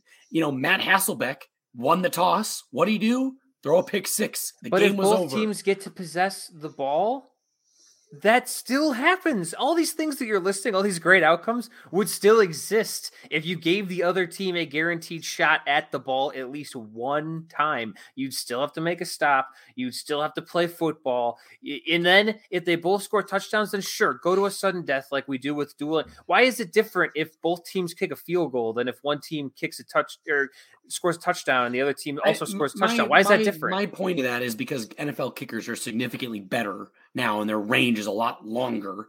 Where it's like they teams only have to get to like the forty-five yard line for some kickers. Yeah, but it's a le- but it's a lesser achievement, and it just it, i if one team scores and the other team scores, then sure, then go to sudden death because after a certain amount of time, you just you know someone's going to have a slight advantage somewhere in this system. There's no perfect overtime system, but it can get a lot more fair than how it is right now. And I don't know. I've been on both sides of the overtime thing. You know, I've had I I just have a hard time with this specific case being like, oh, it was so unfair. They shouldn't have. They, they you know, This specific because- case is the the golden case because Josh No, Allen because- definitely would have scored. because I'm sorry, you should not allow them to get in a field goal range with 13 seconds left. That's my whole point. Like this one, like that's unacceptable. Yeah, but that, has, that that, does but that that has nothing not to do. go on. So, so you're Should saying that the on. team that allows the other team to force overtime should automatically lose overtime? How, Like, would you be would you be feeling rest of the would you be feeling this way if Josh Allen had two interceptions, two touchdowns, like a Jimmy Garoppolo performance, and they were still scoring a lot because of a good running game? Like, would you be feeling the same Yeah. exact way? I don't. I've always I've always I been of really the opinion that would. I wish that NFL overtime was more akin to college where both teams get to possess the ball. I've always been of that opinion because I just don't I, think it's I have a hard time with this case because the is the game should never have gone it. to overtime. The game should never have gone to overtime. This this is the same But situation. This is the same logic you were pulling out for that Rams Saints uh, blown PI call where it was like, well, you shouldn't have let him get there. It's like that doesn't change the But they- fact that it was But, wrong. but, but, but both teams had the both teams had a chance. Both teams had a chance in that game. So that it's a moot point. Doesn't yeah, but but relevant. but you were saying that they didn't have a right to be mad about it because you hate the Saints, but also Well, because yeah, fuck yeah. the Saints forever and always, and it's Yeah, funny well- how their status is right now. But yeah, well, they I mean they won a fucking Super Bowl, but anyway, um, they, you know, by illegally injuring players, by Yeah, putting but- bounties on players' heads. All but the lo- yeah, but the logic that like well you shouldn't have let it get to that situation doesn't like like it you don't get to get away with murder because someone was out walking in a dangerous part of town they made bad choices you still can't shoot them But like your whole point wrong, is both the teams should be able to have the that ball, got you which there doesn't did. matter Both no teams. I, not I'm in never not saying in this game I never no. I'm but you bring up the Saints is the Saints Rams is so irrelevant because both teams had the ball. Drew Brees threw an interception. I said but it's your same penalty- logic of they have shouldn't been have gotten into that situation that's what I'm I saying. said it. I said it should have been a penalty the whole time. No, you said it should have been a said, "Oh, penalty, but you also said, "Oh, you can't say it decided the game," even though it, it quite literally did, because you shouldn't have gotten into that situation in the first place. That's what you're saying here, where you shouldn't have let overtime happen in the first place if you didn't want a coin to fuck you over. I, I just don't want. I never am gonna want them to go to a shootout style. Like that'd be the equivalent of in That hockey is the season. lamest sentence you've ever said. What this whole mean? game was a shootout. We just talked No, ad no, no. nauseum That's about how different awesome because it's this in the game whole scope of it. I, I'm saying I, the shootout style in college where they start at the 25 yard line and No, they just be that's like, All right, too best much. offense wins. That's like too that's much. crazy. yeah, part That- of that's football too much. should But be there's a middle ground where you know, both teams at missed least get a opportunities and teams chance. capitalizing on mistakes. Like I don't know. I just I I I'm not I'm not saying the rule's perfect, but I just think that I'm still holding that people are having this much uproar because of the offensive performance of the Bills and Josh Allen. Yeah, and that's, spotlighted you know- the existing problem, but I just think that if, if this were a stalemate of a game defensive game, people aren't making this much fuss. well, I hope you we'll feel never that know. way when the Vikings lose in the Super Bowl in overtime because of the lost Okay. coin flip. Next year, I'm getting real specific with my predictions. Oh wow! All right, you predict the Vikings to be really good next year. Nice, cool. Yeah, that's what I took away from that. with Aaron Rodgers. Conflicting predictions. All right. Uh let's go into championship weekend. So we have three games left of the, of three real legitimate Four. games left. Four. No, no, no, no. Yes. Oh, well, and a, fine. You and a might- you might skills care- challenge. You might Five games if you count Packers dodgeball. players will be in there, so you might care more now. So will the Vikings players. well, uh, they always were going to be. I was still wasn't going to care as much. Like I, it's the Pro Bowl. There's no benefit to it. There's no. It's not like the All Star games and other sports where actually impacts anything. AFC just- Championship, NFC Championship, Yep. Dodgeball, Pro Bowl, Super Bowl. Five games. Uh, all right. First, we start off AFC. We got the Bengals continuing their Cinderella story, going back to Kansas City where they were just a few weeks ago. Uh, take on the Chiefs. I got to stick with my prediction here that the Cinderella story comes to an end because Yeah, you and I bad. both have Yeah. been perfect in our AFC predictions. Yeah, yeah. We have one game left. I, I can't I can't flutter now, you know. Yeah, I mean we have one game left in the AFC. Um, I, I, just- would rather see the Bengals win because I, as I've talked about nonstop on this program, uh, I am a diehard Bengals fan as of last year when I adopted them and didn't forget at all until about two weeks ago. So, yeah, I, I, I really think my boys can pull it off here. I I don't know. it. yeah, but uh, I, I, uh, don't I don't think they have much of a chance. I mean, you look at the way the Chiefs played this last week, you know, at the end there, and they just look unstoppable. I think the Bills and the Chiefs would both probably beat the Bengals And I honestly think that you know the the Bengals beating the Chiefs earlier this year or a few weeks ago is actually hurting them. It's hard to beat um, a team twice. Well, Trust especially me, I know. Especially a great team like the Chiefs, um, where like you know they're gonna not make the mistakes. Like you know they're gonna look back specifically at that film and be like, "Here's what happened. Why we lost this game." Hey guys, just, we should cover this Ja'Marr guy. Yeah, and I just I just don't see that happening again. And I mean, I, I don't know. We could see a big game from Chris Jones. Um, and, and I just based on how much pressure Joe Burrow got, like I don't know, man. I I just I, and I think that that's going to be a big problem is the pressure, and I'm hoping for an entertaining game. I think the Bengals can get. I think it'll be close. Going. I don't. I don't think it's going to be like a blowout or anything. Yeah, I think they can tap into that kind of offensive firepower they've had these last three or four weeks now, and yeah, and make it entertaining. I just don't.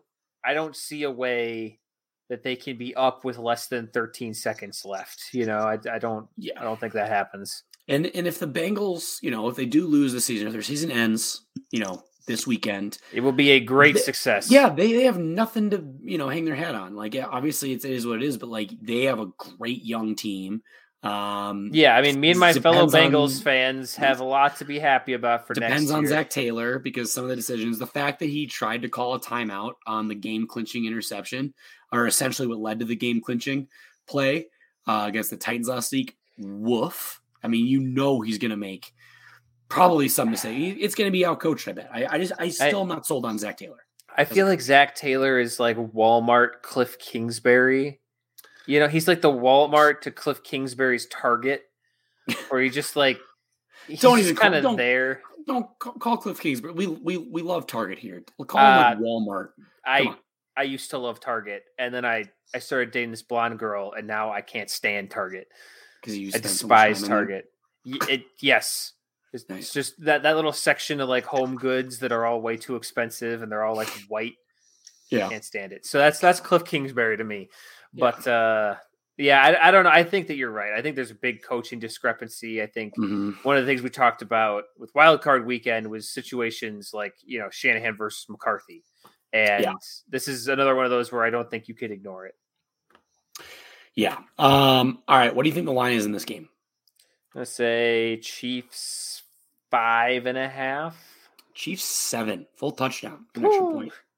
And and shockingly, the over under for this game is higher than the Bills and Chiefs, 54 and a half. So they gave this a half point more. Um, I got I feel like that's leaning yeah. very heavy on the Bengals scoring a lot of points. Here's a prediction for you. Just just put this one put this one in the back of your mind for for when you're watching this game. Uh multiple Tee Higgins touchdowns. We saw it last week. The Bills shut down Diggs completely and uh you know Gabe Davis goes off. Chiefs shut down Diggs completely. Yeah, whatever. Well, the Bills, the Bills told Diggs to just to just chill. Yeah, sit down. Um, the Bills told Diggs, if you break eight yards, I swear to God, I will cut you on the spot. But uh, yeah, so Gabe Davis went nuclear this last week, and I think that we're gonna have a similar situation probably with Ja'Marr Chase and Tee Higgins, maybe even you know a Tyler Boyd game if they they kind of shut down both Chase and Higgins. Yeah. But one of these uh, second or third wide receivers is going to have a nice day. Yeah, which is something to be note too is Tyrann Mathieu went out early last week.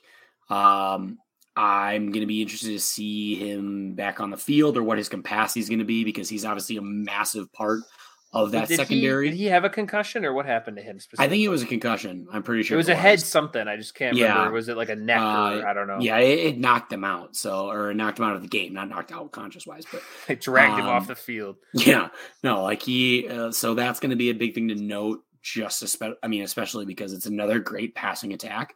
Um, a lot of weapons to throw to, and I wouldn't be surprised if you know if it is like a big like Tee Higgins or even and or uh, CJ Uzomah game. I mean, he was he's kind of their you know not secret weapon because he's known, but can, can we come up with a nickname for him and call him the Ooze? The Ooze, yeah. Or like Uzomah, or like or like big, big Uzi or something. Big Uzi, little little Uzi Vert because he just yeah. runs verts all yeah, the time. Big, big Uzi Vert. Big Uzi Vert. nice. Credit, yeah, well, we'll have to get that on the on the Bengals Twitter world. Big Uzi Vert. I love Big that. Uzi now. Vert, baby.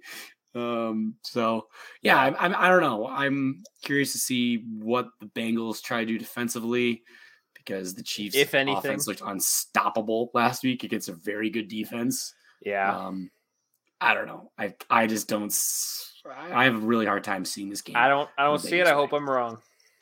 I I don't hope I'm wrong. I want to be be right on there. And so, you know. Um, all right. NFC side, we have the third game this year between the San Francisco 49ers and the LA Rams. LA Rams have a chance to play a Super Bowl in their home stadium. Um, It's a trend. also, yeah, I mean, they have also they're, they're going to be the first team to play.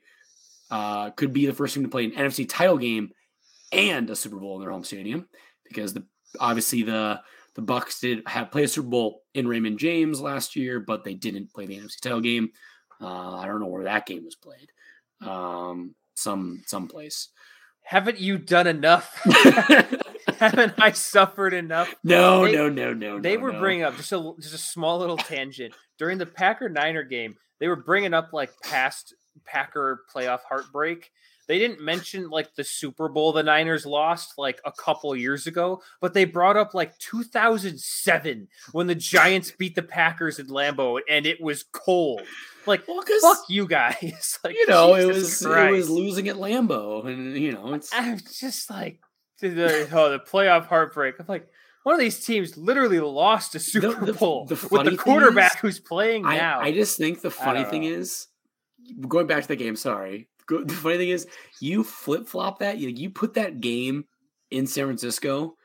Packers win. Like they're built better for warm weather.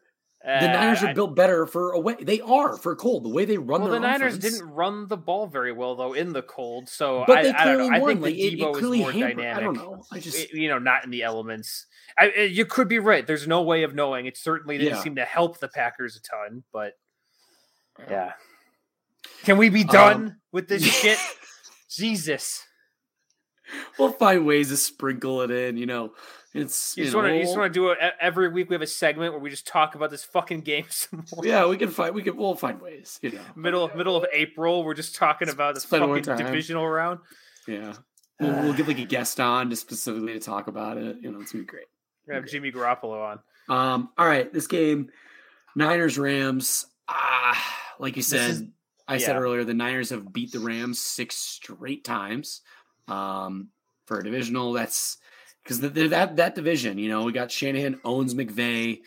Um, McVay sure owns Kingsbury. McVay no, McVay owns Carroll. Carroll. Carroll, Carroll owns, owns Shanahan. Kingsbury. Shan- oh fuck! No What one owns King- Kings. Kingsbury's just Kingsbury the Cardinals are just kind of there. Yeah. Cardinals are just kind of in there, but those three teams, like it's crazy.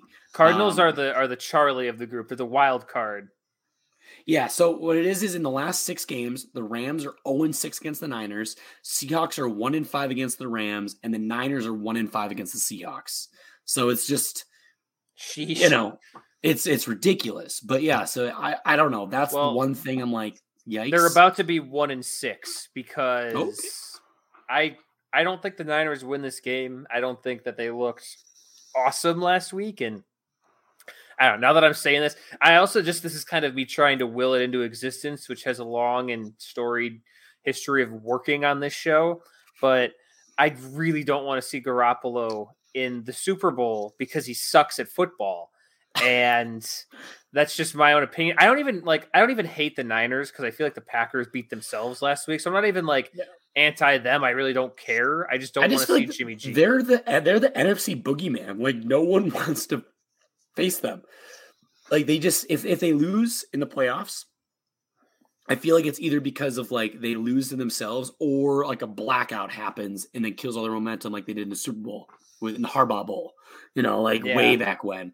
Like it's I just I don't know. Like they're they just have everyone's number. It, it seems like I think it's going to be a really good game, though. I think it's going to I be a too. classic. You know, NFC West. Those are kind of the the primetime NFC West showdowns are always really fun and usually very competitive and very close. And I think we're going to be in for something like that. I think Stafford's going to have at least one or two fucking head scratchers because he's kind of overdue for them at this point. Maybe you feeling pick six for this game?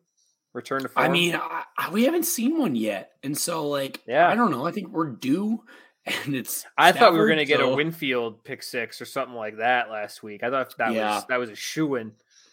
Yeah, I just We got a fumble recovery from him, but Yep. Yeah, an insane play. We didn't even talk about that one. but, Antoine um, Winfield Jr. is like the best guy at being near the ball of all time. Yeah, he's all he, he did that in weird. college. He's just always by the ball. He's just, his Yeah. instincts are unreal, and obviously, you know, football in his family, but Yeah, it's in his blood. I don't know. Sky He Yuma. just- But anyway, yeah, but yeah, I so don't know. I- I, I'm with you on the Niners. I just how, how many how many touchdowns you think uh, OBJ gets in this game? Like like six or seven or eight or no. I, Because I just I, I heard tons of people our- saying he's back and oh he's really good at fucking. it's really hard for a defense like the Ram. The Niners defense has been unbelievable, the best in the postseason, and they've shut two very prolific, one of the best offense or best offenses in football back to back weeks, and they had to play another one. And I I think that's really hard to do, obviously, but like they're they're, they're talented enough and like they're so well coached.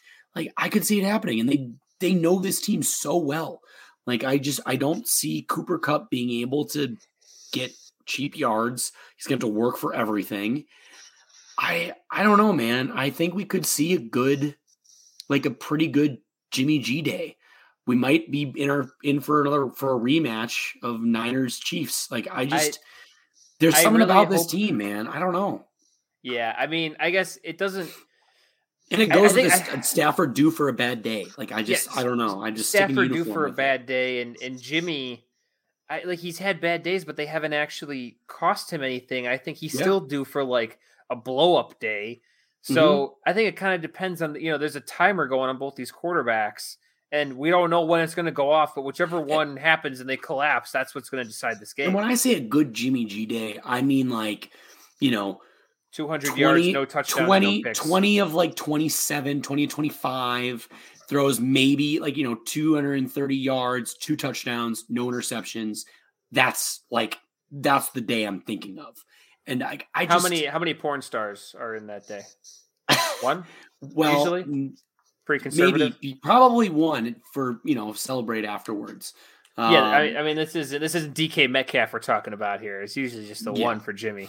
Yeah, he's, he's, he keeps it modest with that. Um, so I don't know. He's a good Christian boy. yeah, I could be completely wrong about it. What do you think the line is on this game?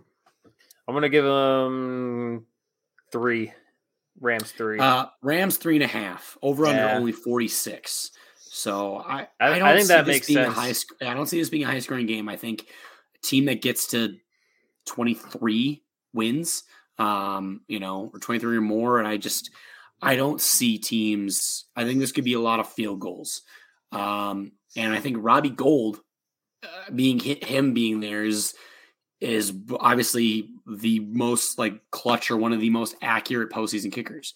I think he's like twenty of twenty or whatever it was. yeah, And, he's a, he's 100 percent he's ever missed. So like and I, they I make just, sure to mention that on every goddamn broadcast. yeah, and like I I thank thank you, you know, Bears playing Galaxy Brain, letting him go just to be signed by by, by the Niners, and I just I don't know, man. I I think it's going to come down to execution, and I can't bet against the Niners with that. Yeah, I just think that the Niners have been overachieving. I think it's kind of been, like you said, a little bit Cinderella story for both them and the Bengals, and I think both those stories just kind of come to an end in the NFC Championship game. But I yeah, I I'm with you on Bengals. I just I predict the Niners hit midnight in the Super Bowl. Like I just is this because you predicted the the Cowboys to make it all the way? So now it's like you you want to that would be pretty funny. Like I by- you know was I just picked the wrong winner of that game, and yeah. you know I guess I should have given more credit to the I I, I gave too much credit to the Cowboys offense and Kellen Moore and Well, you thought the watermelon was coming out, and it never came. You know, it did. correct. We were watermelonless. Yeah, he he didn't didn't bring any watermelons, I guess. So that's a bummer. Yeah. Um, get into right. news? Yeah, so a couple news things. Um, the Chicago Bears first made the news here of signing. I guess the the, the Giants signed a GM, uh, John or Joe Schoen or whatever his name is, John Schoen. Um, I Never heard of him. did he come from the page? No. Where did he come from? I they didn't sign a GM named like Joe Schmo, did they? Because that no sounds very came, dangerously close. Joe Schoen? I don't know. Uh, yeah, it was Joe Schoen. He, I think his name is Joe Schoen. I don't know.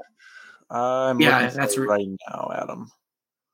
Is he a real person? Is it yes. just Dave Gettleman? Oh, the Bills. He was with the Bills. Bills, yeah. Bills okay. assistant GM. So they oh, that's him. right. Yeah. Um, he came out and said we're gonna we're building around Daniel Jones. So Kevin, you get your favorite quarterback sticking around. D Jones, Danny D Dimes, Jones era. Yeah, it's sticking around a little longer. It really uh, bothers me that Danny Dimes took off so much, and it is objectively better than D Jones, but uh, but D Jones always has a special place in my heart. Yeah. Um, and so then the the next move came from uh, the uh, Chicago Bears signing uh, or hiring, I should say, Ryan Poles as their new GM. He previously was uh, Chiefs executive and like player personnel, and so he ex player. I believe he played for the Bears uh, as like an undrafted free agent way back when, or a few handful of years ago. As a lineman, um, you they know, love those Ryans in Chicago. Very, yeah, Ryan P. Um, trade out Ryan Pace for Ryan Poles. Um, Did you see the meme where it was like the distracted boyfriend meme, and it was like yeah Ryan, Ryan P, P, and it was like and Ace was like and Oles. Yeah, yeah. um, and so they they drafted him eh, or signed him, and um, I I don't know. He's a football guy, so a lot of connections with. It's good, um, it's good to um, have in your football GM. yeah, and, and he, he's just kind of like a hard nosed kind of guy. Whether you want to say, I think uh, Pace might have been leaning more of analytical guy or analytics. I, have seen Pace's true. haircut, and I, I think I know that's true. Just just yeah. looking. So, um, and then uh, announced last night, but kind of made official today. The the Minnesota Vikings finally saw or hired their GM. We uh, hired Kwesi Adofo-Mensah, who is a came spent the last two years with the Cleveland Browns in their uh, kind of a role again, like an executive, like Ryan Poles, in a player personnel uh, role. I think he was vice president of player personnel. Um, previously spent seven years before them with the San Francisco 49ers, originally in their research department, worked his way up to player personnel. Uh, very, very smart guy, economics uh, degree from Princeton, then went to grad school at Stanford, worked a little while on Wall Street before going into football with the Niners. So very, very bright. He very much analytics minded. Um, yeah, and and I just the biggest. Go ahead. Oh, I was going to say, I just want to know if you regret the precedent you said a few weeks ago, making uh, fun of me for mispronouncing my GM's last name. Now that your GM has one of the hardest to deal with last names. I didn't pronounce it. I didn't league. mispronounce it. I no, but I, am just saying, in the heat of the moment, if you you know when you inevitably get mad at this guy, you're gonna have to you're gonna have to do that with some passion, and I don't know how it's gonna go. No, I mean I, have already seen people on Twitter saying Cam, um, but I I don't feel like Kwesi Adolfo Mensah is kind of hard to say. Like I don't know. It's, it's harder to only, say than Gute. That's for sure. The only thing that was like clarified was it's it's Quasi, not Quessy. Um, but that's everything else. Like Adofo-Mensah is pretty straightforward.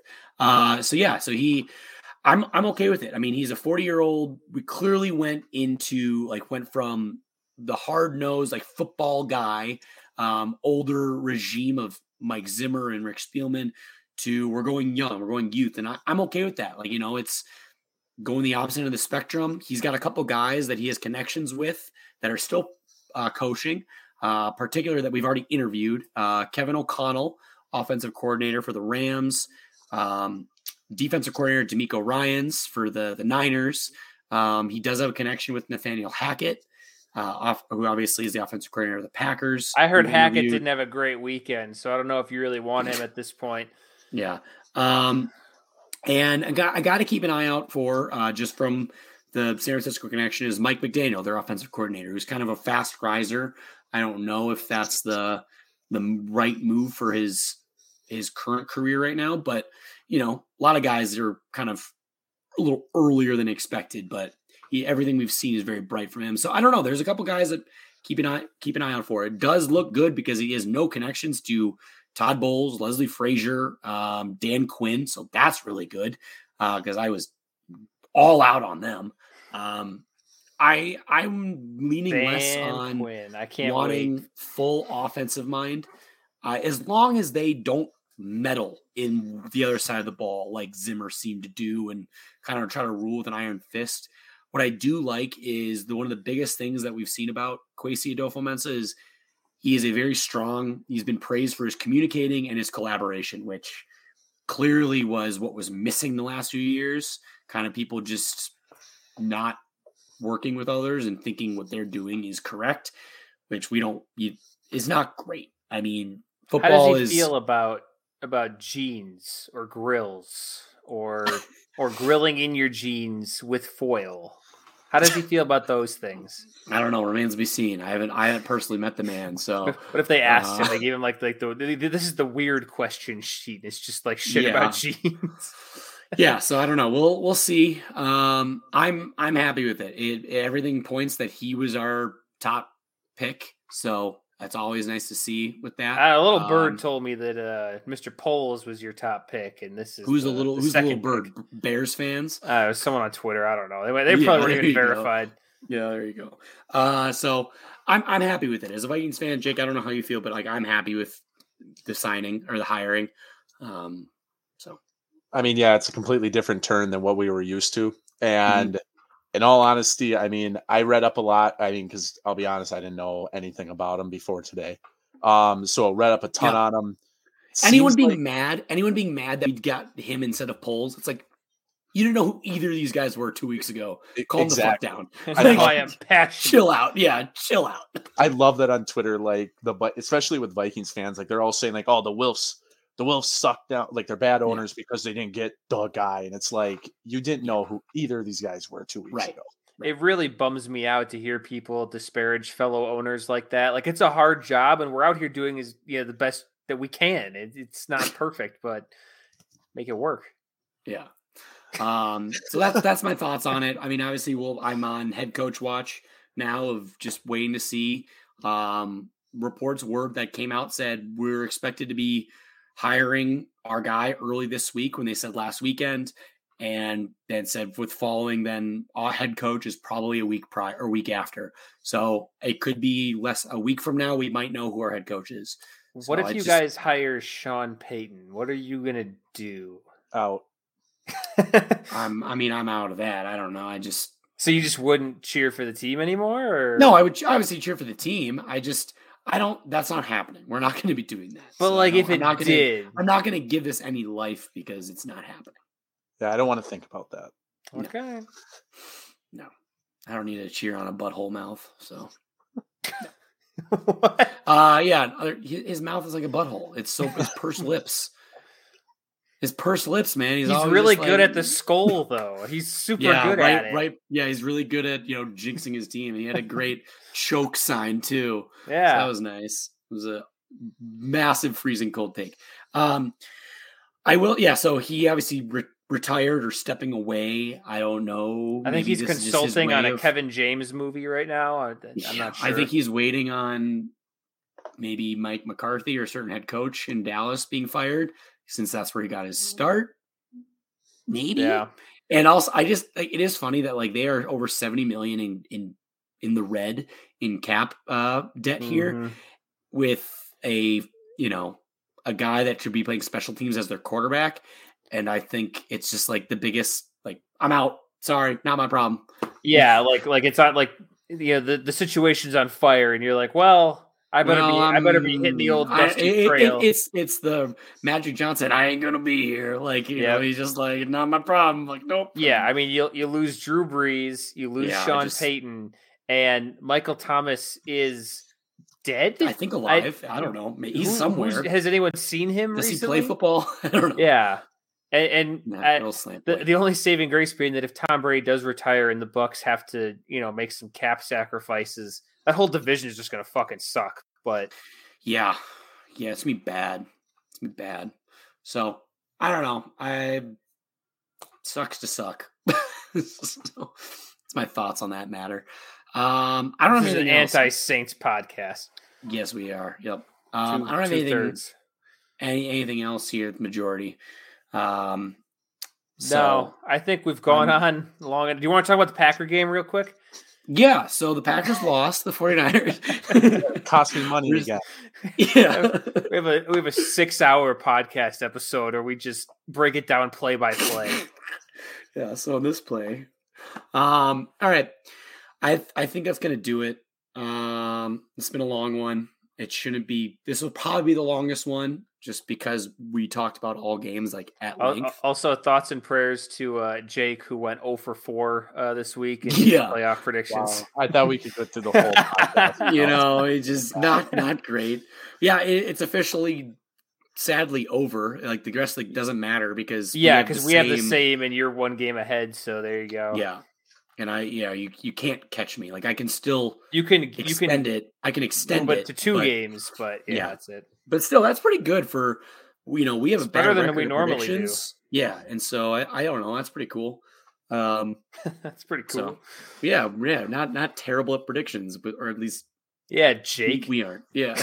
But it was all good until this week. Someone told me the Packers were going to win the goddamn Super Bowl, Jake. It was the all reverse part of the jinx plan, I worked. It, it just you know that that's a way that that was a that was a Kevin move where he he gambles something just so he's like I can never be wrong. If it actually happens, oh Yeah, I was right with my Jake, predictions. Jake only gambled Yeah, a no, modest amount of money. I gambled Yeah. all of my happiness and joy. So well, you know, What's more you just have important? to find something else. small amount of money probably. Yeah, you you to find something else. I guess be happy about. You know, it's a Who long off season for you. Yeah. Yeah, might end this weekend. So, um, Shit. all I right. shouldn't. I, I keep my super pro Bengals. They're gonna get killed. Um, all right. Well, thanks for listening to another episode of Third and Forever, presented by 10,000 Takes. You can go to their website at 10ktakesmn.com. Find them on Facebook, Twitter, and TikTok and Instagram. If you just search 10k takes, you can also find us on Twitter and TikTok at third underscore forever 10k, where we post our episodes each week, as well as clips, links, other memes, highlight videos, any NFL content we're going to be posting and commenting on. You can also find links to all of our socials on there where we're a little more active, a little more biased, a little more emotional, maybe hurtful, um, angry, whatever you want to call it. Not not Um, anymore. I'm numb. It's yes, over. probably more sad as we near the end of the NFL season, Uh, you- sadly. you, were like, "Join me, brother," and I came to the sad half of Twitter, and I was like, this yeah, I mean, I, I've been here, man. I've been it's a here. bummer." So it's uh, I got a nice little home for myself. It's it's great. Uh, I'm so I'm on your couch. It's great. Yeah, I'm I'm all set up, and you can just bum on the couch for a little bit. Um, I, I've been your host, as always, Adam Osgers, joined by my co-host Kevin Holm and producer Jacob George. All right, Kevin, what's your final words, uh, especially as your your, your team season is official. Pain.